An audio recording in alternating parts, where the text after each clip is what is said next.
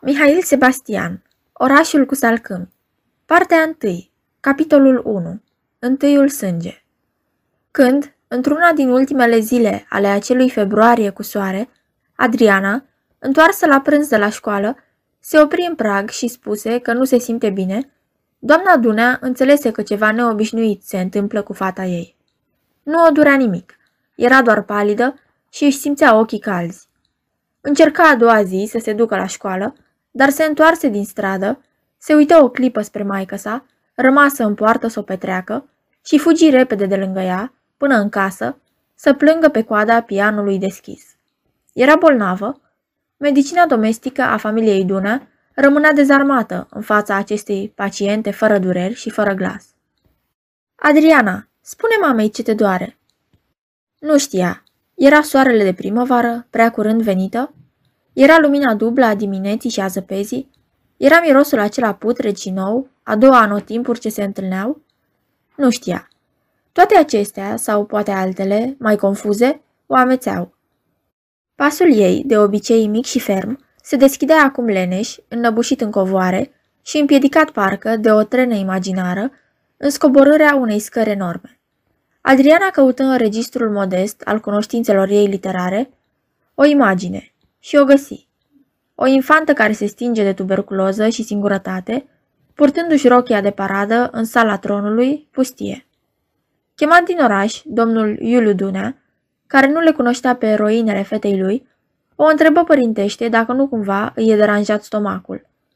Nedelicateță la care fata răspunse cu un hoho de plâns, aruncându-se în brațele mamei, care tocmai intra pe ușă. Părinții se întrebară din ochi, peste capul a plecat cu disperare între ei, și nu găsiră niciunul răspunsul așteptat. O clipă plânsul Adrianei stărui, mai domol, și înduioșea de propria lui tragedie, în odaie.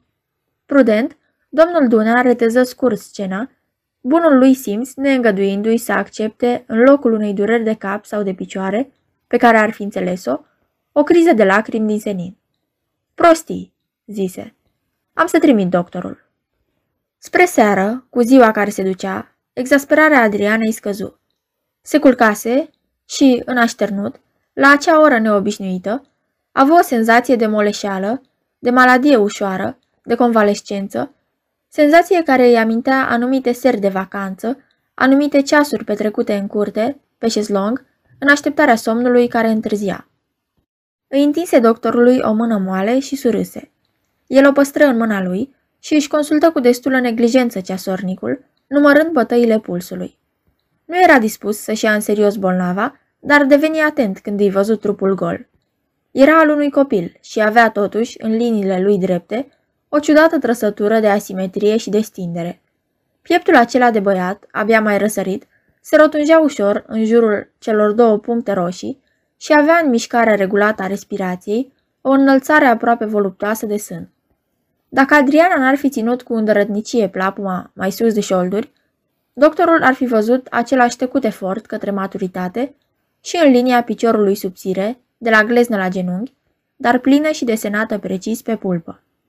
Ridică ochii spre capătul opus al patului, de unde mama urmărea îngrijorată examenul și zâmbi cu înțeles.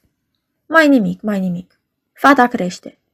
Și pentru că doamna Dunea ezită să înțeleagă, el stărui. Înțelegeți? Adriana nu mai este un copil. Curând, foarte curând, are să fie o adevărată duduie. Plictisită de vizita prea lungă a medicului, Adriana nu prinse pe moment înțelesul vorbelor lui și le repetă indiferentă în gând și, ca și cum de-abia atunci, în murmurul ei interior, de ar fi prins realmente un sens, tresări. O căldură moale îi trecu pe obraj și se răspândi prin tot corpul. Vai tu, ce bine!" ar fi strigat Adriana, dacă în locul mamei, la căpătâi, ar fi vegheat Cecilia, colega ei de bancă, și ar fi bătut copilărește din palme.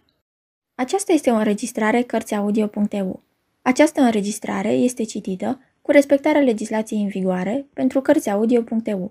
Copierea, repostarea, multiplicarea, vânzarea, închirierea și sau difuzarea publică a acestei înregistrări, fără acordul scris al Cărțiaudio.eu, constituie infracțiune și se pedepsește conform legilor în vigoare.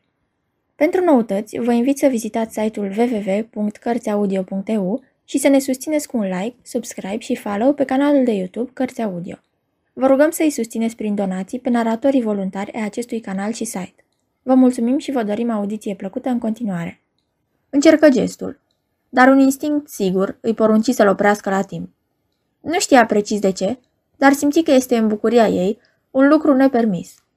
Vocea corectă a doctorului, zâmbetul stânjenit al mamei, tăcerea ce se făcuse brusc, toate acestea la un loc și încă ceva mult mai puternic și mai adânc decât gesturile lor, ceva care se desprindea din inima fetei și se urca în gâtlej, ca un gâlgâit nedistinct de sânge cald și râs nebun, îi spuseră că în fond Adriana nu mai este un copil.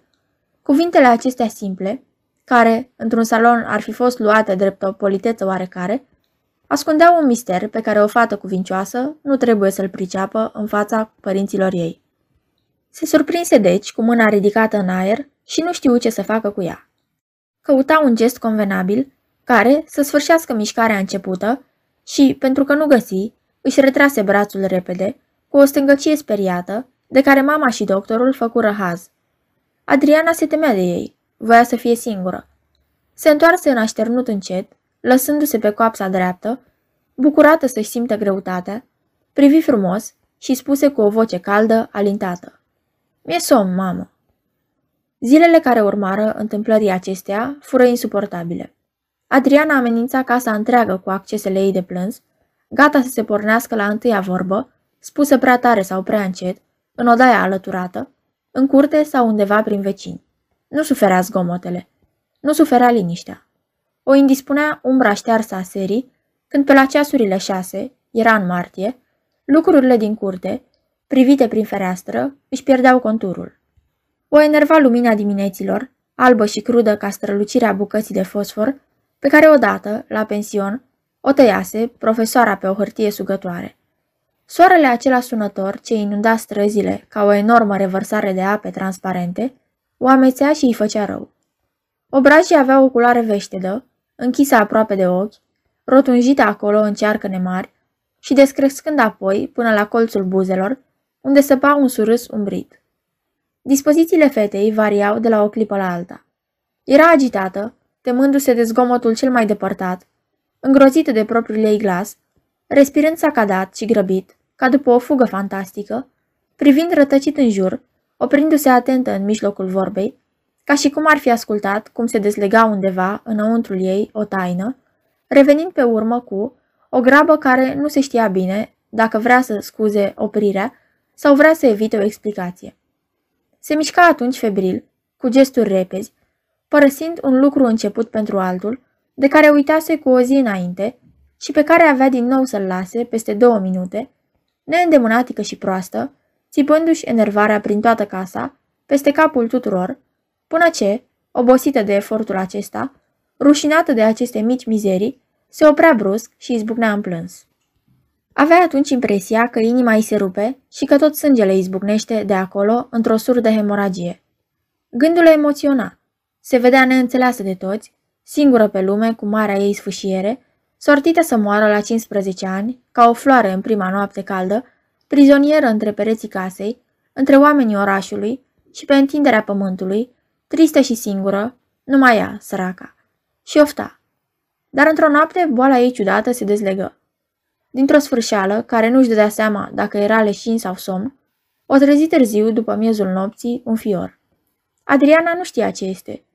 Să fie atins din greșeală cu piciorul bara patului și răceala alamei să-i fi trecut pe trup ca o pânză de apă, simțea cum se desprinde înăuntrul ei o linie rece și cum se pierde treptat într-un clocot surd de căldură, cum se împotmolește această șuviță de frig într-o dogoare de sânge ci cum ființa ei întreagă se mistuie ca într-o mare și singură văpaie. Era o senzație de alunecare înceată, nici o asprime în trupul acela destrămat. Simțea numai cum trăiește fără dimensiuni, într-o aceeași carne blândă și umedă, la fel de neprecisă pe pulpă, pe brațe, pe obraj, substanță elastică și moale, miez cald de pâine neîncepută, cartilaj crud de stridie, palpitând într-un sânge care vrea să spargă și nu poate. Ar fi vrut să strige, nu de frică, dar îi se părea că glasul ei tare ar fi fost acolo singura dovadă că trăiește și că, în efortul de a rosti un cuvânt, s-ar fi simțit întreagă cum se încordează și cum se rupe din această agonie, în care avea conștiința neclară că se pierde. Ar fi strigat cu nădejdea de a se regăsi. Tăcu totuși. Nu era capabilă de efort. Ar fi istovit-o. Se lăsă prinsă mai departe în acea nesfârșită oboseală și se sorti învinsă nenorocului ei. Dacă mor. O lacrimă tremură între gene. Gândul o revolta. Nu, nu trebuie să moară aici, singură, fără știrea nimănui, nenorocită în nepăsarea nopții, sfârșindu-se de o durere fără nume, simțind că se duce și incapabilă totuși să se împotrivească ceasului din urmă, măcar cu un strigăt, măcar cu un suspin. Își strânse pumnii și îi găsi. Fu întâia senzație fermă în acea pierdere, îi lipi de coapse și îi apăsă băiețește în carne. Se afla, în sfârșit, modular cu modular, își refăcea corpul subțire între perne. Era o încordare cruntă, disperată, ce trebuia să-i înfrângă moleșeala, să-i descurce țesuturile adormite, să-i biciuiască membrele paralizate. Se îndulci însă ceva în această rezistență și trupul se rotunji ca sub povara unei greutăți dinăuntru. Un alt val de moleșeală zvâcni undeva în sânge, într-o palpitare domoală, rugătoare. Trebuia să se frângă ceva acolo. Corpul tot se învolbura în acea dureroasă voluptate de carne rănită. Fata încercă slab o ultimă opintire. Apoi căzu moale între perne, depărtă leneșe picioarele, își lăsă capul pe piept și oftă înfrântă de plăcere și tristețe. Simți cald pe pulpe și, depărtat, obscur, își aminti gustul sângelui.